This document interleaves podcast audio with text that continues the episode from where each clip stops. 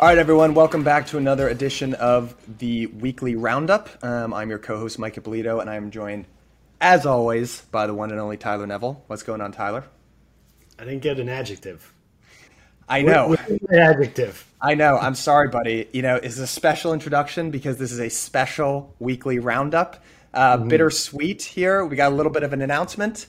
Um, Tyler, this is your last episode as the co-host of On the Margin, the weekly roundup. Show's not mm-hmm. going anywhere. We've got uh, no one can replace you. We've got a great uh, new co-host coming next week. But yeah. man, I am going to miss you, buddy. This has been a ton of fun. So, talk sure, to us a little bit. What what are you? Uh, tell the audience what are you going to do?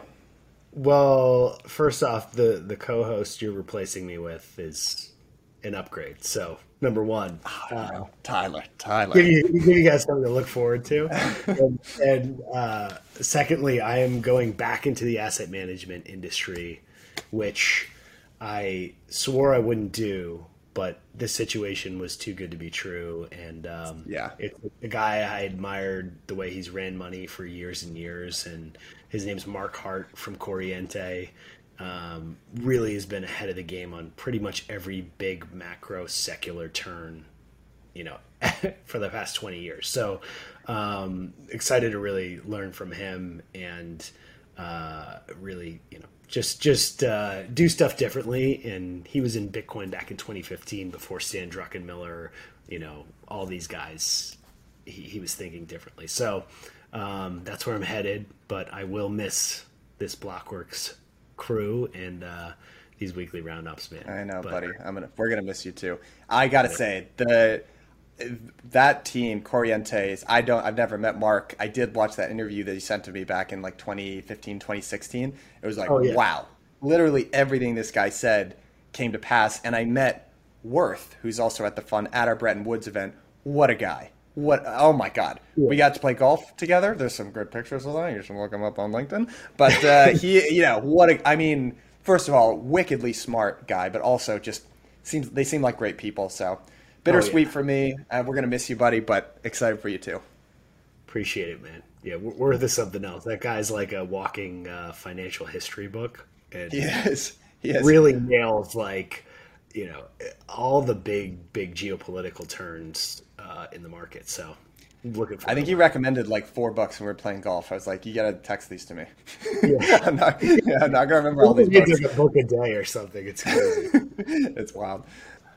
All right, guys. Let's well, let's get into it uh, this week. We got a good uh, final show with Tyler here for you. Um, I'm gonna just share my screen here. All right. Uh, starting off with wages by industry. So we're looking at wages uh, by sector. We're looking at construction, uh, driving, food preparation and service, production, and manufacturing. Uh, and basically, you can see everything is just rising. it's, it's, just a straight up and to the right uh, chart. It looks like they didn't really put much um, white collar work here as well, but I would uh, hazard a guess that that would be in the exact same category. what do you make of this, Tyler? Yeah, this is the capital to labor type transition. It always happens uh, after big, you know, pivotal points like the pandemic, and I think people are realizing, holy crap, this might be here to stay. It's a political issue mm-hmm. at this point. I think the cat's out of the bag that you know from 1940 to 1980, wages rose like a factor of 13x, and from 1980 to now, it's only gone up like I think 200 percent. So wages are now increasing. It's becoming a political issue, and I think it's probably here to stay. Yeah, I think uh, you know this is also a big um, you know feather in the cap of of the inflationistas out there because kind of the two things that weren't happening right in addition to the the money printing was um, we didn't see velocity of money change and we weren't seeing wage growth. So wage growth is kind of it, that's that really needs to happen for there to be secular inflation. So mm-hmm. this it, this looks like it's pointing towards something longer term here for sure. At least if this trend keeps up. And the thing about wages too is like you know it can't be transitory inflation on wages. There's something very psychological when wages rise. You can't really pay someone lower. Like that's sort of the whole impetus of the American system. Uh, is like wages don't really go down much. They they they can't. Uh, I don't. There's a guy Scott Galloway. He's um, a host of a, a co-host of Pivot podcast. I know some of you might know him, uh, and he said this thing that always stuck with me. Is he said it like two or three years ago in a podcast, but it's far and away easier to fire someone than try to try to pay them less. Yeah, uh, you should never never even try. Um, so, yeah, that, that really stuck with me. But I've seen uh, that first firsthand, and it kills corporate culture. Is like when you try to pay someone down, it's like sabotaging the rest of the group. Yeah, I'm I'm sure. I mean, it's just a psychological thing. Like no one likes to feel like they're making backwards progress. So, mm-hmm. I mean, this is locking in a higher cost structure. I agree, Ty. I think this is going to end up being a political issue, but uh, yeah, certainly pointing towards the idea uh, that we could be entering an environment of inflation. Um, this was a really interesting chart. I'm actually not sure where you got this, but you were the one who showed this to me. So, talk to me a little bit about what we're looking at here. I think I might have saw this in Axios or the information, but what really struck me was the increase. Basically, uh, how do you address the labor shortage as a corporation and rising wages? Right. And you know that big chart on the left, increase investment in technology and automation. And I read this article about Jeff Bezos from the information. Basically, he found this company that could automate I think putting packages into boxes and like it would save so much labor cost. And I was just shocked. He wanted to buy this company, and then the, the guy who ran the company, I think, said like, "Well, you're going to annihilate like millions of jobs if you do this." Yeah, and eh, there was this big back and forth. But the point is, is that we're now at this crazy pivot point in in society where you you can automate and UBI is going to become like a real thing at this point. I think because there was even who was the company that just bought it was like um, a salad company. What was it? What's it called? They just bought an automated like factory line of salad producers.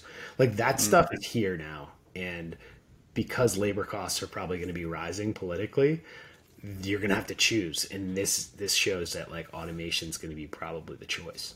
Yeah, this is. I mean, this is really the Jeff Booth argument right here, um, and mm-hmm. you're seeing this backed up uh, by whoever responded to this survey. But yeah, I mean, I guess I, I you know, when I was kind of thinking about it before, it's like you know, there's only so much automation you can really do, right, with today's constraints. As, like, you can't outsource, you know, retail, uh, you know, like floor people or whatever. You still need people walking around like a Banana Republic or whatever. Right? You can't outsource that to, to China.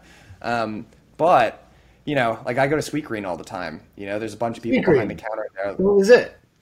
Yeah. That was it? Yeah. Was all right. Well, I think it was Sweetgreen. Yes. They, they bought like an automated like factory line thing. Yeah. So it's like, could you automate that? Probably.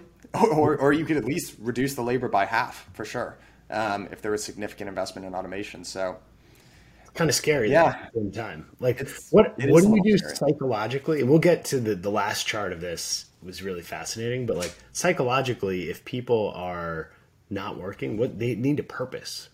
Like you are you gonna have rates yeah. of inflation that just goes skyrocketing? What's I haven't see that's where I'm not sure because at the end of the day, I mean, if you look at the middle class that was built in the U.S., it was built on, you know, there was like the Industrial Revolution, right? And we had all those kind of factories and manufacturing jobs were, were key here. And there was never a huge amount of technical know how that was needed from like floor workers in a factory, right? Like that, that was basically something that looked like manual labor. The implication here is that we don't want to pay for that anymore. That's commoditized. We have machines now. So, but what? Can you just retrain the entire nation essentially to be computer programmers? Because if you listen to Silicon Valley, right, like that's what they tell you to do.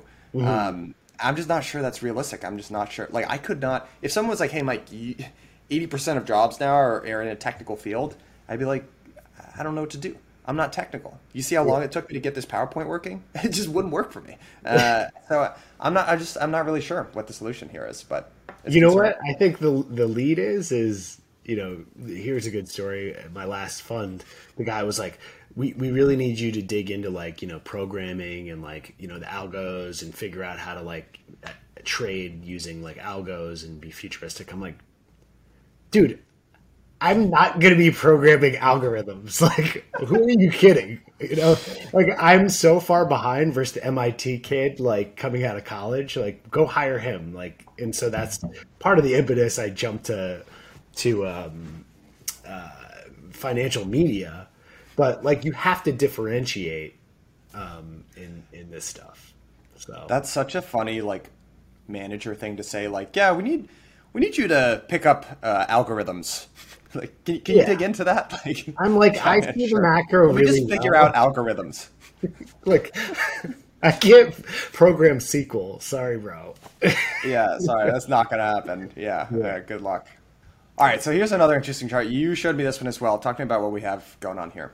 Okay, so I've seen this one going around the the the Twitterverse. Bank of America did a really good one on this, and this shows margin debt actually you know falling a little bit. And the 12 month rate of change on the margin debt when that rolls over that generally signals kind of a top in the s&p if you look back historically. Um, we'll see if this rings true. It's a little bit of a bear porn chart where you know you think the s&p has impending doom but um, i don't know maybe it could look like 2014, 2015, where margin debt pulled back a little bit, you know, reset, and then we set out to new highs, right? So that could that's probably I think the the most likely analog, but could it also be 2007? We'll see. If the Fed really like reverses course fast, it probably could be, but I doubt that's going to happen.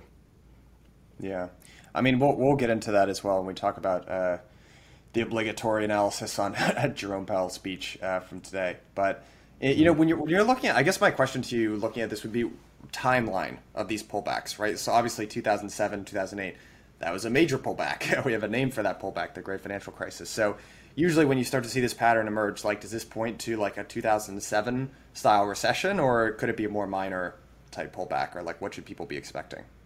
Yeah, I mean, like, look, when you get to these extremes, 2000, 2007, you know, it, it's pretty severe pullback, but I, I, just think we might be in a whole new regime. You know, regime. MMT is here. Like you have 11 trillion of fiscal, an eight trillion dollar balance sheet. Like if you have any big hiccup in a generational backdrop where boomers are now like exiting, they need their their retirements pensions need to get paid. They're at 70% funded in the US. Like, I think it's really politically hard to pull that out at this point. Unless, like, yeah. the inflation gets so aggressive on the commodity front where food prices start getting out of hand. That's when I think you really need to tighten. But, like, I don't think we're there just yet. Where, I mean, you, I feel like, are shifting more and more bullish these days ever since that uh, that Brian Reynolds interview that you did. Where where do you kind of shake out? I mean, do you subscribe? Are you on this like von von Mises crack up boom type argument? Is it the Brian Reynolds? Uh, you know, there's going to be a whole new funding. You know, we're in that like a whole new early stage credit of uh, credit yeah. funding and stuff like that. Like, where where do you kind of fall these days? Yeah, I think I'm more on the the bull side, just because I thought when the real in, the inflation first hit, you would see the fixed income market really sell off, and then the credit spreads would mm-hmm. blow out, and we saw it a little bit, and then it just receded. And like the inflation is there, like you know we have five percent CPI. You would think the fixed income investors would actually like price that in a little bit, but they're not. Like the the market based they're they're the big fixed income investors that have to match liabilities, the life insurance companies, pensions. They're so long term that they don't care about the temporary inflation. They're like, well, yeah, CPI is at 5% this year, but I need yield for 20 years out and I'll buy that bond no matter what because I have to put money to work. So the market based levels of inflation are different from I think what's happening on the ground, right? Like you're seeing price rises, you're seeing wage rises, all that stuff, but because there's so much capital and so many promises, the actual like interest rates in high yield and treasuries they're low. So you have that negative real rate phenomenon going on. And right. they're fine providing it because they need they're mandated to buy these things. So I think that's the big discrepancy, which makes me bullish on risk assets. Yeah, I would agree with you. So moving on to this next chart here, uh, I I mean I just think this is interesting. This is something you and I have talked about quite a bit. Uh, this chart gets ca- called the culture war capitals of the world, but basically they're just polling uh, different countries that have the highest share of respondents that see a great or a fair amount of tension between liberals and conservatives. So on this chart, you know, you see South Korea actually at the top. It's South Korea, Chile, U.S. is third. Then it's Argentina, Spain, Brazil, Peru, Mexico. You wouldn't necessarily see, you know, it's kind of. I'm not sure if you've seen that graphic where it's like the list of countries that still have corporal punishment or capital punishment, whichever one is the death penalty. It's like mm-hmm. the U.S., Iran, China, North Korea. It's like not a list that you would necessarily want to be on. I feel like this is a little bit in that same camp. You know, it's like this is not really a list that we want to be on at all, let alone topping, right? Yeah. Um, yeah. And so I, I, just think it's kind of indicative. I mean, you can see it all around you, right? Like I can't actually remember a time in my life where people are so divided about politics, like can't even see the other side at yeah. all. Um, so, you know what? You, you, want to know my theory on this one? I agree with you. Yeah. It's crazy. It's it's crazy where we are, but I don't think the gap. I think the gap is closing, and here's why. I watched this mm-hmm. thing. It was on a. It was a small little sports company, and he talked about Rachel Nichols. Do you know Rachel Nichols? I don't. Is this she basically thing? she was an NBA sideline reporter for ESPN, mm. and you know she made some comments against the, the the woke culture, and basically like she was she she basically was had the benefit of woke culture for years and years and years, and then she got annihilated by it, and now they fired her and took her show off mm. the air, and this guy basically said listen, I treat everybody the same. I don't care if they're black, they're white, Hispanic, Asian, etc. And my growth rates are going through the roof.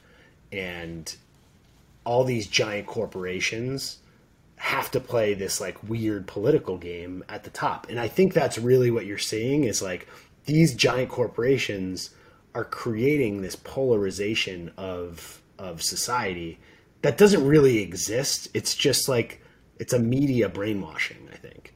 And mm. then if you get into the smaller corporations like say us or, or someone that's like really growing, it's giving a pretty balanced picture of what real life is. And they're playing on the the big media game. They have to play this to get the incremental viewer. And down here, you can actually just concentrate on the topics and the content and try and make it good. So I think these are a little bit um, these types of charts they do show how far things are away from each other in some sense. But like I think on the ground, if you have time to talk to one another, we're not that far apart in America. Mm-hmm. It just seems that way because the giant corporations have these crazy incentives. Yeah, it makes sense. I, I, it does. I'm like with you. I, am with you some somewhat. I, my take is actually a little bit different, which is just that.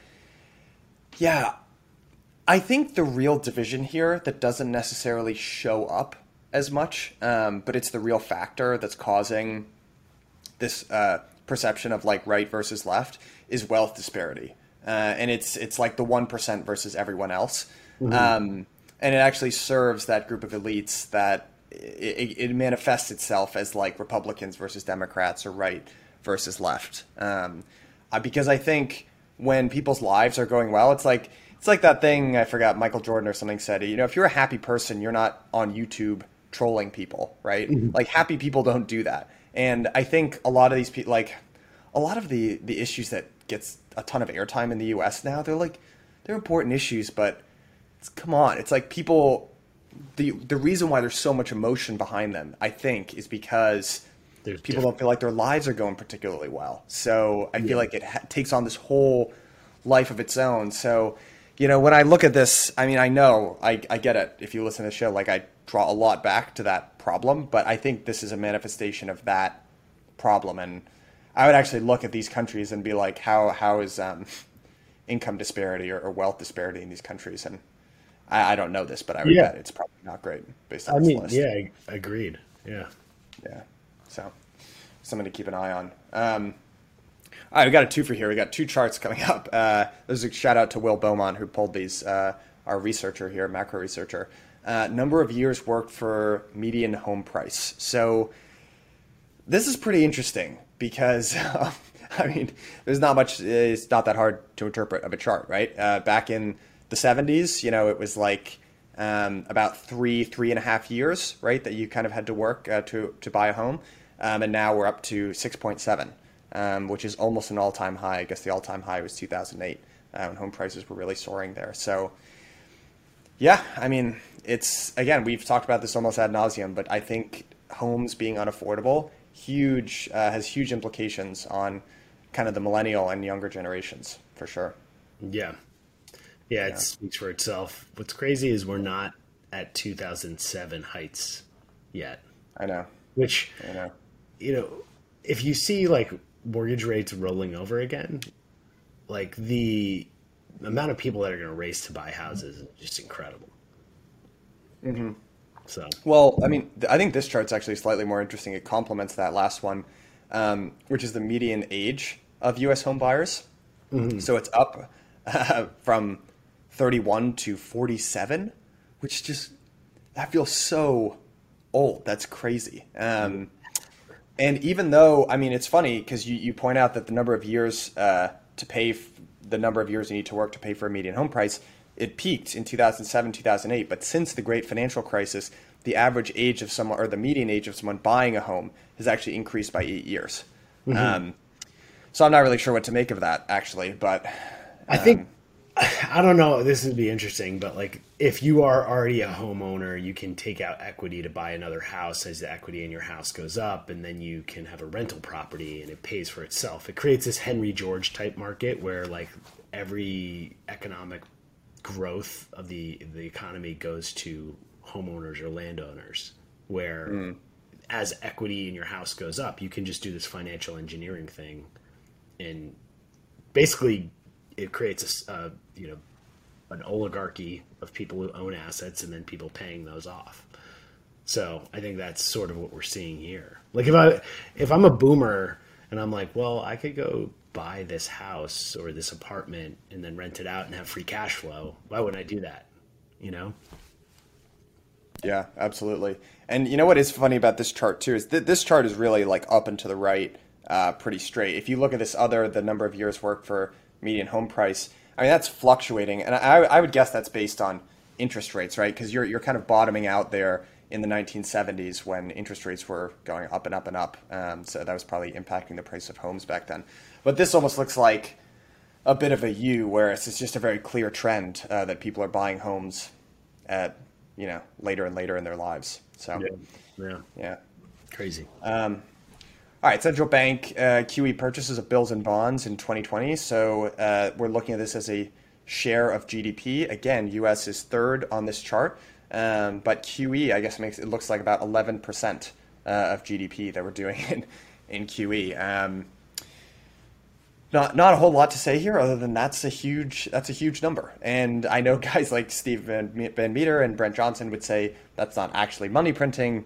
But again, the size of this program is gigantic, right? And we're going to get into Powell's speech in a little bit, and um, you know he, he, hinted at tapering later this year, but we're still just talking about colossally large numbers overall. Yeah, it's it's really incredible. I mean, this is uh, you know what's even more incredible is that the U.S. dollar hasn't rolled over with with, with all this, which just yeah. shows it's yeah. just a, it's a giant confidence game. As is everything in life, my friend, as is everything in life. Uh, speaking of giant confidence games, uh, last chart for you today. It's not really a chart. Top selling crypto punks of the last 30 days. We are still in NFT mania. Uh, actually, it's hard for me to open my Twitter uh, because I am not participating in the NFT mania, and I keep seeing all these other people that have made so much money. Um, that uh, it's just like have I, they though? I don't know. Have they? I'm curious. I think they have. Oh, I think this is the I think this is the make money phase of this whole thing. I mean, I, I don't think. I mean, it's more. Like how liquid I- is CryptoPunk at five million bucks? You know, So I don't think that's liquid at all. I think most of the liquidity is long. You probably heard like the floor price, basically like the uh, the the. There's I think most liquidity is actually concentrated in the the cheaper tranches of each of these. I don't, I don't even know how you describe like CryptoPunks versus the Yeah. Penguins versus the Squiggles. Um, yeah, I think most of the liquidity is not concentrated in the really high ones, but you know, it's um, just I, I, ju- I just don't see. This is a little bit out there for me. I'm, I'm still gonna like. Oh. NFT is great. I ten years from now probably gonna be amazing if these people hold on to the these and don't sell.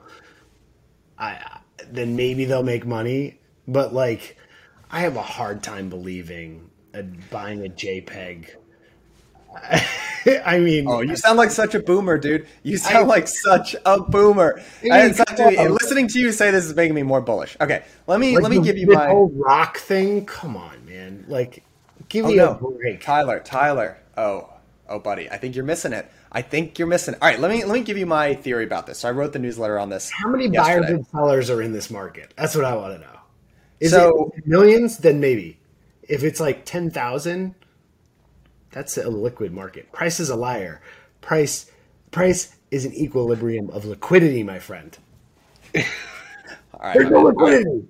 okay okay let me let me just give you some perspective here so in in terms of like how you would value something like this you'd have to be like how do you value art right? And that's like kind of a nebulous thing. People like uh, beauty's in the eye of the beholder whatever.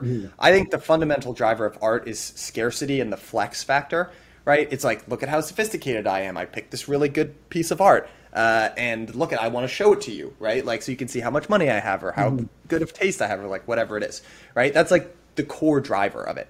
And then a direct function of that is well how many people can i show that to in a way that's not obvious that this is what i'm trying to do right so like with traditional art you only have so many options right you can lend it out to a museum if it's like a really nice piece and they'd want it or mm-hmm. you can hang it in your house right and how many people go through your house on a, on a yearly basis like I don't know. I'm not that social. Not that many people. But like if I have this NFT that I can display online and literally t- tens or hundreds or thousands of people can see it, it makes sense. It should be more valuable. Like the NFT market should be much larger, in my opinion, the, the, than the market for traditional art. So let's start I- there. Okay, I completely get all that. I, I mm-hmm. 100% get all that. And and agree that if the growth rates keep going, my my thing is timing.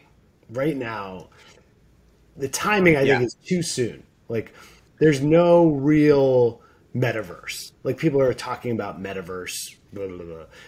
I think it's way too soon. Okay. It's like kind of talking about autonomous driving. It's waiting for Godot. You know, you're like, you, know, you have this autonomous. It's the same thing where it's like, oh, it's really three years away, but it's ten years away.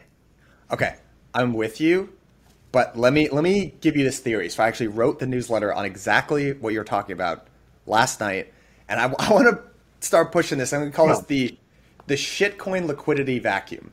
All right, so that's what that's what I'm calling this this theory. So let me lay it out for you. Let me lay it out for you here, buddy.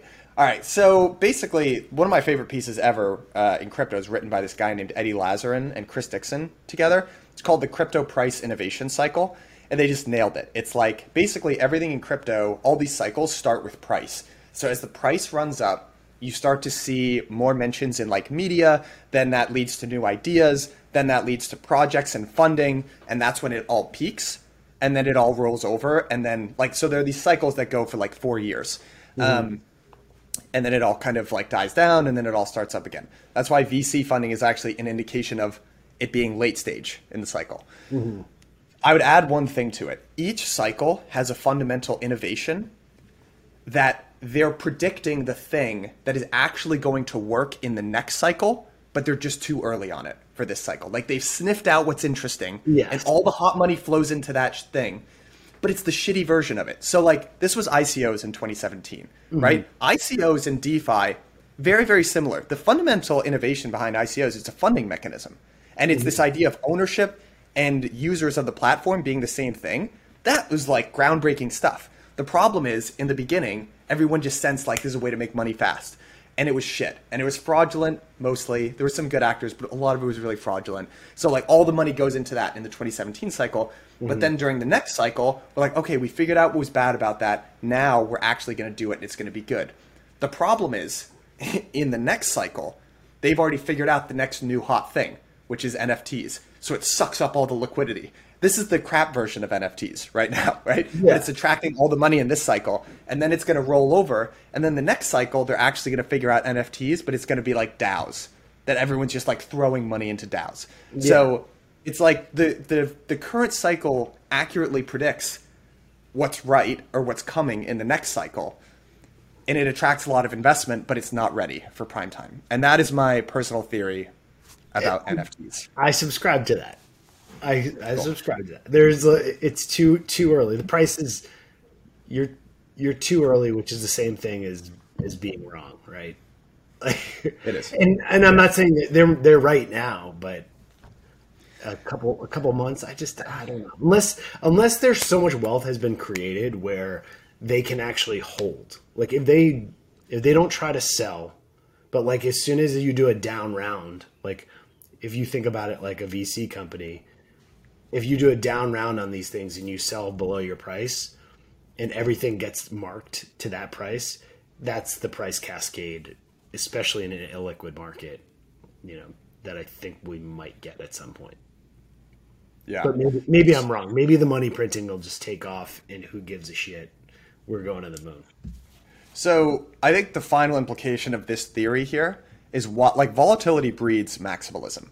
That's how you get people that have like die-hard beliefs. Because if you hold an asset, if you buy something and then it goes down 80%, but then it goes up like 10x from your original buy point, you get one lesson drilled into your head and it's I am never selling this thing. I've seen this movie before. I didn't sell when it dipped. I held on. It was the right decision. And honestly, this is my this is what the reason I think gold has the community that it does because when it went off of uh, its little peg or when Americans were allowed to earn it, like the 70s and 80s, dude, gold did like a 20x you know. Mm-hmm. So all these it, like that's why I think you have this community of gold bugs because they were like, yeah, I was there, I saw it, like I got the 20x, and like it just bred this like really strong idealism in people, yeah. and and I think what happens in crypto is you know some group of people clearly right when Bitcoin first happened, it was nutty. You had to be insane to buy into that. It was mm-hmm. so many good reasons why it wasn't going to work. It was like the longest of all the long shots. So lots of people, they watch it go up, then they watch it go down, and it they held through that volatility and it bred like this is the answer. This is my freaking answer right here. Then the same thing happened with Ethereum, right? And it like and people tend to be like one step behind in the innovation cycles, and it just that's this is the root I'm telling you of all the maximalism in this space. Um, yeah, I'm gonna, start, I'm gonna stop pumping my own theories here, but yeah, this is. Uh, I, I, I, really I think that's what it is. Tangential story for you on on gold. I finally decided to sell my gold coins. So I, really, yeah. Last, so you'll, you'll laugh at this. Last week, I go to this salty, like old gold dealer store, and salty I, old gold dealer. I bought these coins in like I think it was like 2014 or 2015 on like the big dip. I'm like, okay, you know, uh, I'll buy some, and I think about like ten thousand dollars worth of coins. And now they were worth like twenty thousand dollars now, but they were worth like twenty five when it hit two thousand or whatever. And mm-hmm. so I go to the store. I'm like, gold's not mimicking real rates anymore like Jurrien Timmer had a great tweet this morning where it basically like it it's not keeping track with it and he asked the question is crypto taking market share? Which I think it probably is honestly. Um, so anyway decided to sell my my gold coins finally. And the guy it's like this hole in the wall place and he, he literally hands me $20,000 in cash. And I'm like what the hell do I do with this? And it's like two big piles I put in my pockets, and I walk out of there like, is someone gonna rob me? It's like you're off the grid, brother. You're off the grid. Strip mall in Texas, and I'm like, my God! But I guess like going back to your point about like this guy is told me I've been do- doing this for 30, 30 years, and um, he's like, it's it's still booming the the actual coin business, uh, the physical coin business. He was like, yeah, it's still booming even though price pulled back a little bit, but he's he's still in that mentality of like that's probably where he made his big dough, and he's still kind of you know trading it. So maybe that'll be uh, NFTs in twenty years. Maybe it, maybe it will be. I and yeah, but the, uh, the kicker to that story was I had to go. I go to Bank of America to deposit the cash, and uh-huh. it was closed because of the Delta variant. And so I sat at the I sat at the ATM depositing this money through an ATM for like 45 minutes, like looking over my shoulder to make sure that no one was going to attack me. So that's that's incredible. Yeah. So yeah, man. I, um, that's the banking system. I, I can't actually figure out how to share my screen. I'm again, I suck with the technology, but like, yeah, if you if you literally just look up the historical price of gold and you'll see where it rips in like the 80s, basically. Yeah um, and then back into the age of the average person who advocates for gold, and that's the evidence of this theory. Um, yeah, but I love that. Yeah, um, and there's a whole generation of of, of uh, people in, in crypto that are being created. Uh, same same thing. Howdy, guys! Excited to talk to you a little bit about this week's sponsor, Matrixport. If you're like me, you're trying to figure out how can I make my crypto go as far as it possibly can. Well, Matrixport makes it really easy to do the simple stuff like just buying and trading and you're holding your crypto on a secure platform that you don't have to worry about. But they also help you take that next step to doing things like getting loans against your crypto or earning yield on it. Talk about the yield part because for me, that earn feature is the most interesting thing that they do. Number one, first step, you can start earning up to 30% APY on your USDC deposits. That's about 29.99% more than if you just kept those funds in a bank account, talk about a no brainer. Number two, their team walked me through this.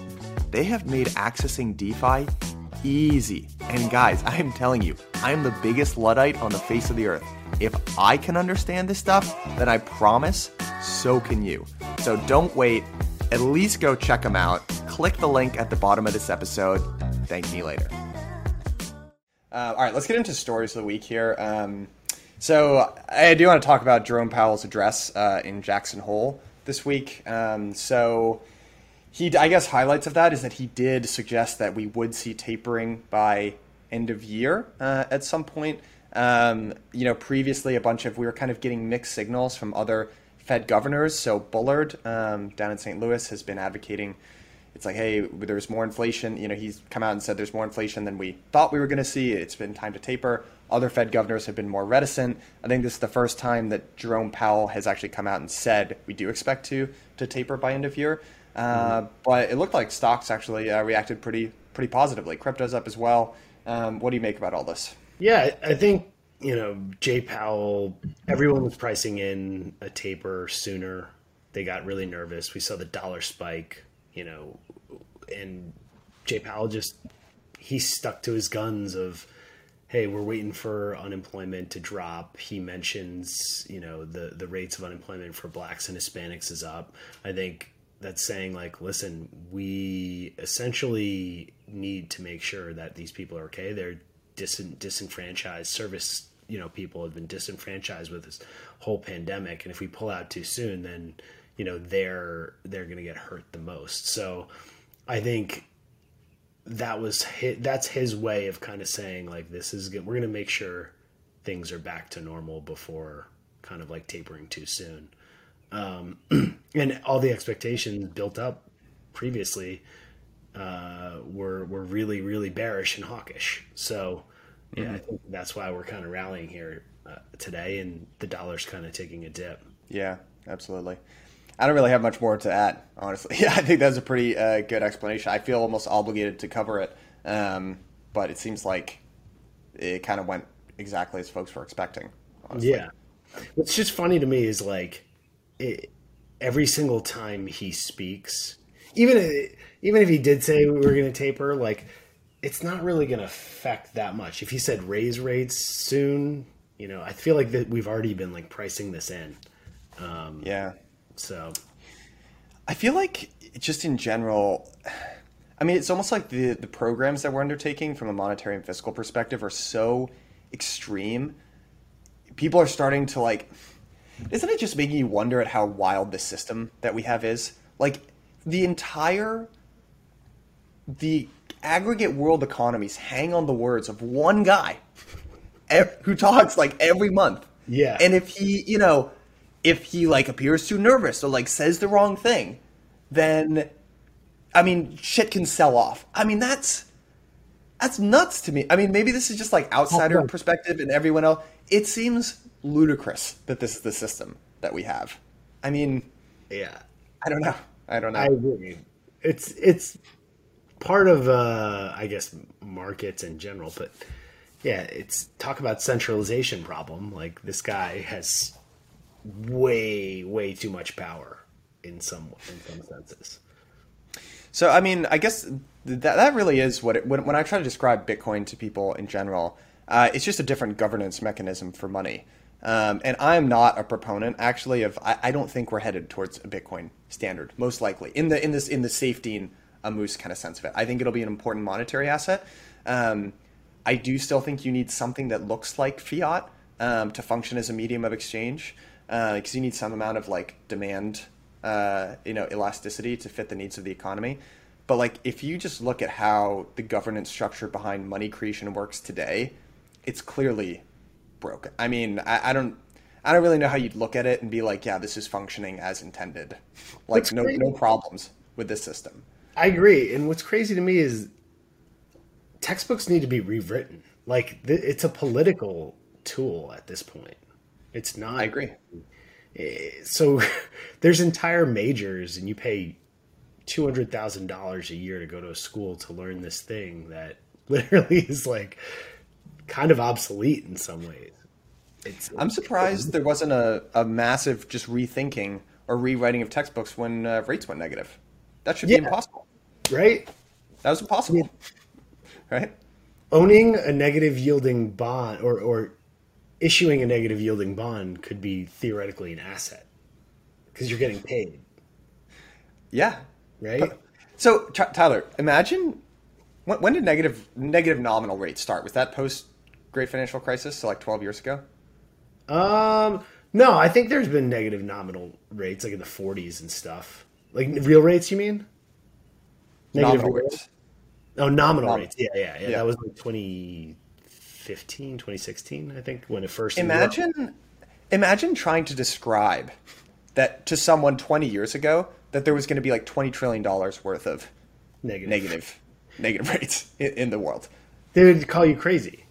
They would call you nuts, and they'd sit you down and be like, "No, you idiot! Don't you understand? Why would anyone ever do that?" That's what they'd mm-hmm. ask you, and you'd have to say, "Well, you know, oh, uh, a political system in place with lots of mandates where you're yeah, yeah. you're forced to buy this Austrian bond at a hundred hundred year Austrian bond.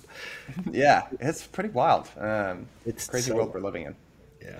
All right, so this next story here. Um, so we already kind of got into this with the NFTs, I guess, but uh, the, the marketplace OpenSea they crossed over a billion dollars in monthly volume. Um, again, I guess this goes to your point a little bit about just liquidity in this space in general. If you look at the issuance, like primary issuance of, especially like art and collectible NFTs versus gaming, I mean, there's just like a colossal amount of supply, and like everything about this is screaming kind of local top. Like you can see it all over Twitter. People being like, "I'm like pausing work, you know, because this NFT is dropping at this time, and I like got to get it as soon as it goes out."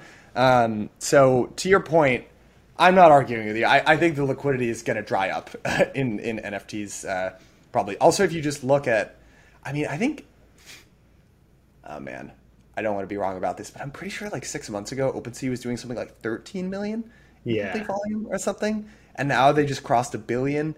I mean, it kind of is like these, yeah, that, yeah, that can't be sustainable. That can't be sustainable. Well, here's here's where you know on on the relative bull side if you're in this world where you know, like Greg Foss says, monetary fiat is programmed to debase at an exponential rate from here.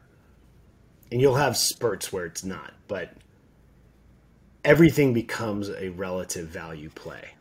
And people are like, well, I'm not getting the growth rates I need to keep up with inflation just by, you know, investing in the S&P.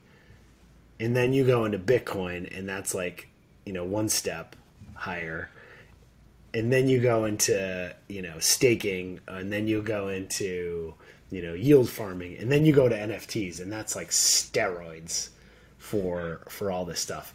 And the further the further you go out, the less liquid it, it is.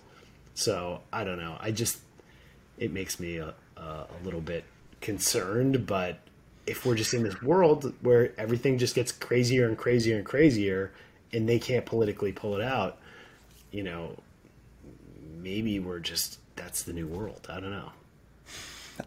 I have no idea, man. I I do want to uh, correct myself, by the way. So in January of 2021, I just looked this up. OpenSea's volume was eight million per month. Um, wow. So freaking nuts, man. Yeah, eight to over a billion uh, in monthly revenue. Yeah. yeah, I mean, it's hard to know, right? Um, and it, it like it doesn't seem like the dynamic that's been in play for the last ten or twenty years seems as though it doesn't seem to be reversing yet, right? Like the just the premium that investors are willing to pay for growth still seems to be there, or at least the appearance of growth. So mm-hmm. I can totally understand the perspective of someone like, hey, it, you know, the very foundations of the monetary system seem to be in question. Like, you'd really like to be in some safe stuff, right? But also at the same time, I can totally see the argument for what we're really lacking here is structural growth. So investors will pay basically anything to get it. So you kind of want to be in these weird, these weird things. I I think I'm not a huge fan of people saying, "Hey, we're in this new paradigm right now. Maybe this is just the way it works now." I mean, people need to outline what they mean by that because if you, if you think that we're moving to a paradigm where nothing matters and prices will go to the ceiling forever, like I just don't think humanity functions in a world like that. I think you still need rules. Uh, I don't think we're abandoning reason here and shifting to a paradigm where nothing makes sense. Um, well, it happened in Weimar Republic. I know, like, but do you think we're headed towards a Weimar Republic for? No, man, I, I don't. I don't think we are. I mean, like 11 trillion and 8 trillion? Is, i'm not saying that they, their prices were doubling every hour or something like that in, yeah. in germany. I don't think we're there but like if we're on the path i think. I think we're 100% on the path. And like yeah. really going to be fascinating is the next time like if we do get the taper and a big pullback in the market happens politically what happens because if you have someone who's strong at the helm that's like no we need this. We need to reset expectations and valuations and start real growth then you know i don't think I, that's ever going to happen by the way i don't think that's ever going to happen. I don't so think I anyone think be on the weimar train.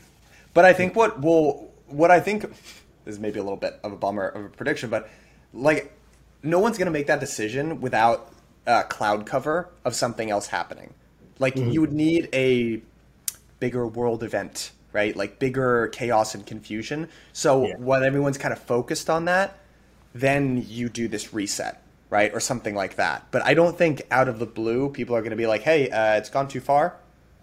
We're going to reset. Yeah. I just don't think anyone's going to make a decision like that. I think you need some way to summon the political will, like the catalyst. Um, yeah. Change uh, happens when there's enough pain innovation happens one funeral at a time. Yeah, that's slightly more. Just keep going with the quotes. Yeah. keep going with the quotes, baby. Keep going with the quotes. Yeah. Not uh, what happens, exactly. how you react. okay. yeah. So you're. God grant me that. Ah, no, that's too much. All right. Um, all right. Uh, last last story here. Now it's gonna get this is a little bit more technical than we usually get, but uh, I feel like this is an important one to talk about actually. So layer one wars are starting to heat up. Uh, and as evidence of that, so Ava Labs, they launched a $180 million DeFi incentive program. That's for their uh, farming.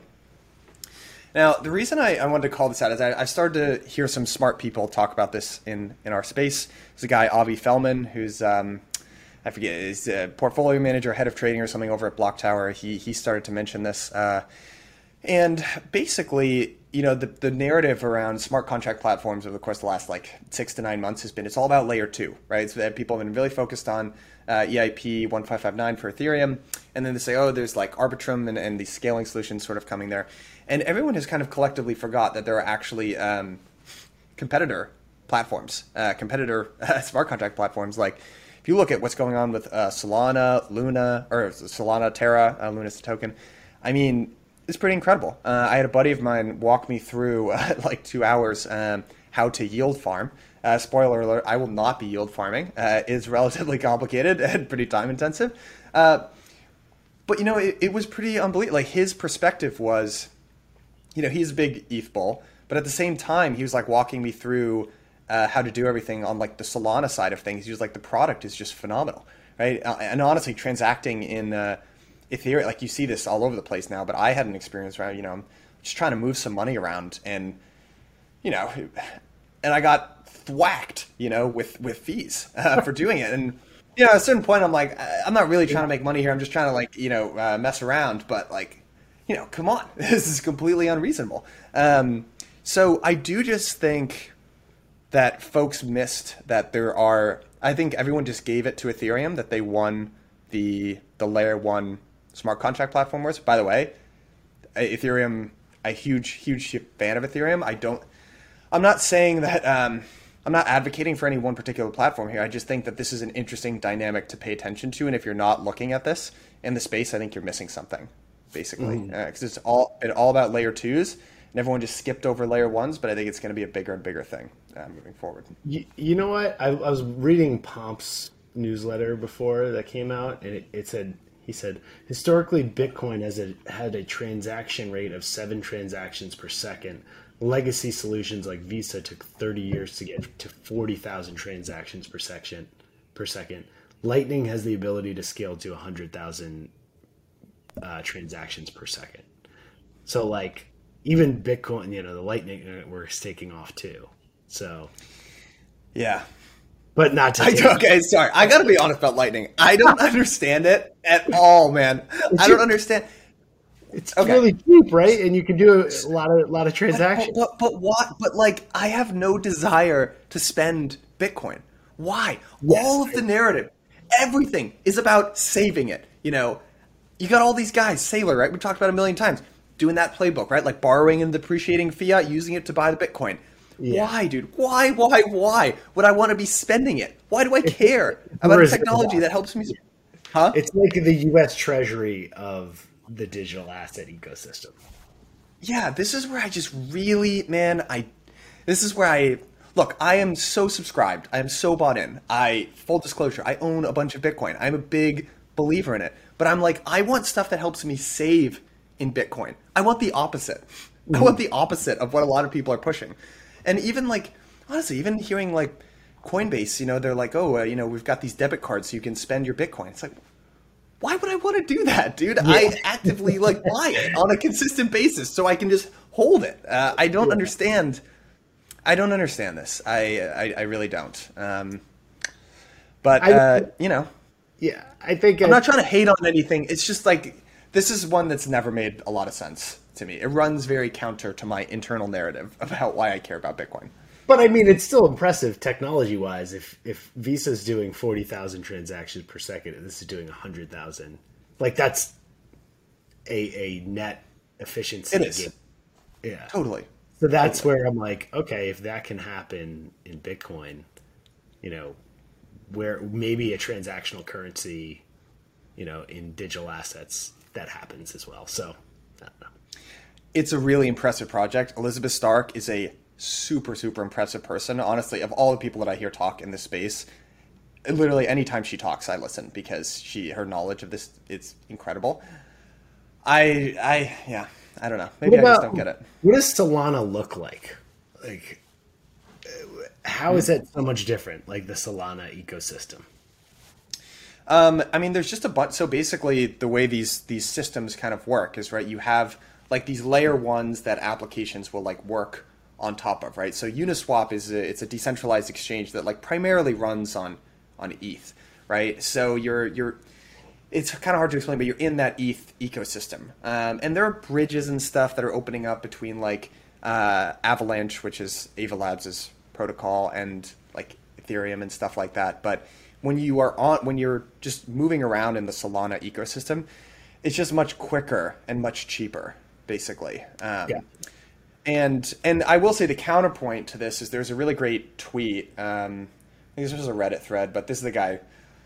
who tweeted it and basically talking about the Nakamoto coefficient, which is the minimum number of validators that can collude to shut down a network.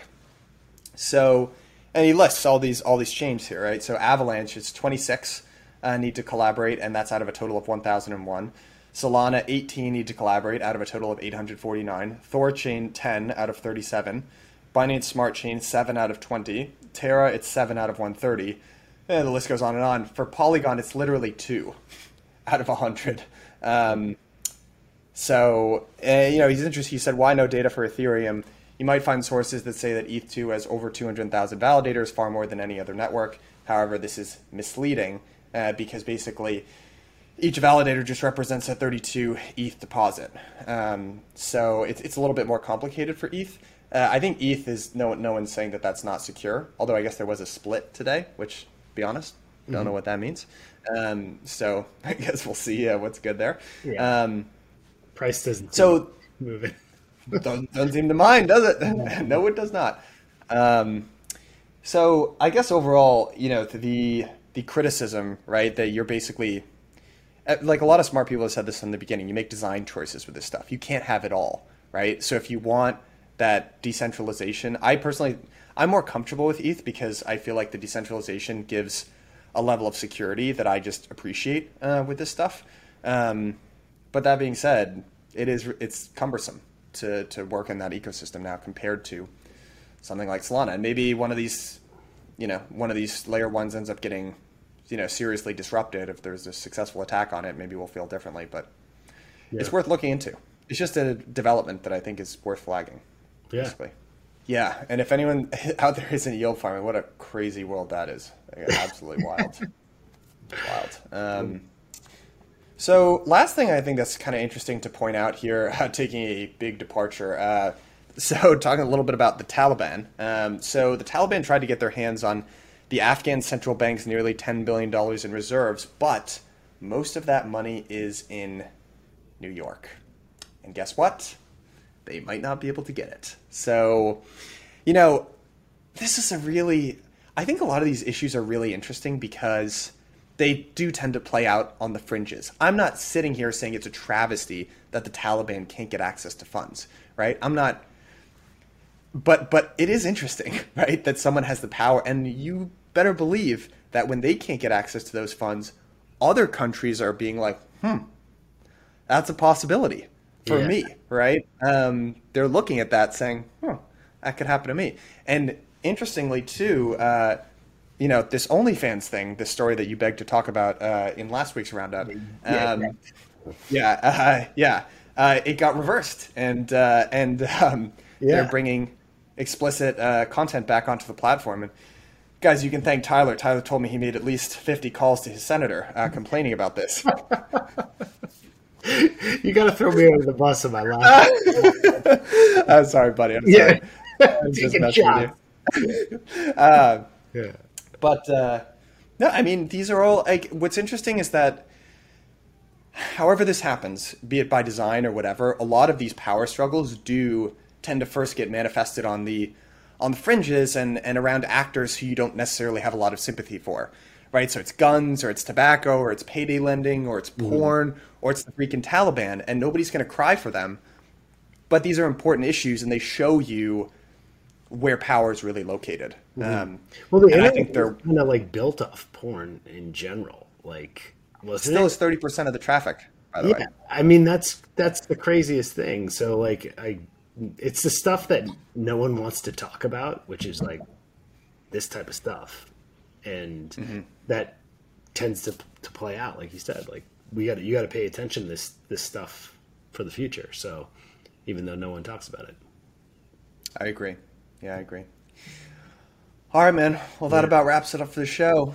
All right. All right, bud. Final one. Miss, gonna miss you, buddy. Gonna you miss you. Wish the best for you. Then. Jake Paul, Tyron Woodley fight on Sunday. What? what? Is this? Is I, I didn't know that was happening. Uh, didn't know that was happening. Dude, uh, I didn't get your sports reference before. We're watching Rome. This is Rome. This is like uh, you know the circus. Like, oh, I thought you were actually talking about social media fighting. Like basically, it's this like Jake Paul's this like YouTube star. This social yeah, I, I know Jake Paul. I've seen I've I've like seeing the highlights of his fights. I get him and Logan Paul mixed up. Are they? They're brothers. They're brothers. right? But like, Okay. you know, you should be teaching me this, being you know, older millennial. But anyway, so I think I we're, we're you almost really called me Gen watching Z. this this watching these stupid fights happen. I mean, like we watched Floyd Mayweather fight Logan Paul like a month or two ago, and now you know Jake Paul's fighting Tyron Woodley, who's an MMA Yeah. Fighter, and I'm like, this is exactly what Rome did. Like, it's just crazy, you know, circuses. and- Coliseums, bread and Yeah. circuses, baby. Bread and circuses. that's what it is. It, it's what it is. Keep it. That being said, you know, Yeah. I watched the Manny Pacquiao Floyd Mayweather fight like six years ago or five years Yeah. ago. that was. Brutal. Yeah. No, dude, it was awful. It was like you know going like this and they're hugging, and it's like, come on, punch them, you know, punch them I would form. see that a little bit of that. Ooh, yeah, loose baby. Yeah. Roy Jones Jr. in here. Have you ever watched Roy Jones Jr. His highlights? Oh yeah. Oh So- man, if you ever want to watch like a swaggy boxer, Roy Jones Jr. is uh, he's a favorite of all time. He was Uh, something else. Yeah. he literally he'll do he'll like put his hands behind his back and then dodge with his head. It's like Yeah. it's, I, So- that's operating on a actually, different level. I actually watched him fight fight Mike Tyson when Mike Tyson did the comeback. It was like a couple months ago. No ago. way. It was it was pretty sad watching those two two. Oh really? Oh You're god. like, oh my god! I still have this picture of Mike Tyson being like this like animal, and and Roy Jones Jr. being this like fast, you know, quick, and they were both just slow as paint, trying to like stay in the Let me, let, me, let me ask you, Mike Tyson in his prime, Mike Tyson in his prime, how much would you have to get paid to get punched in the face by Mike Tyson?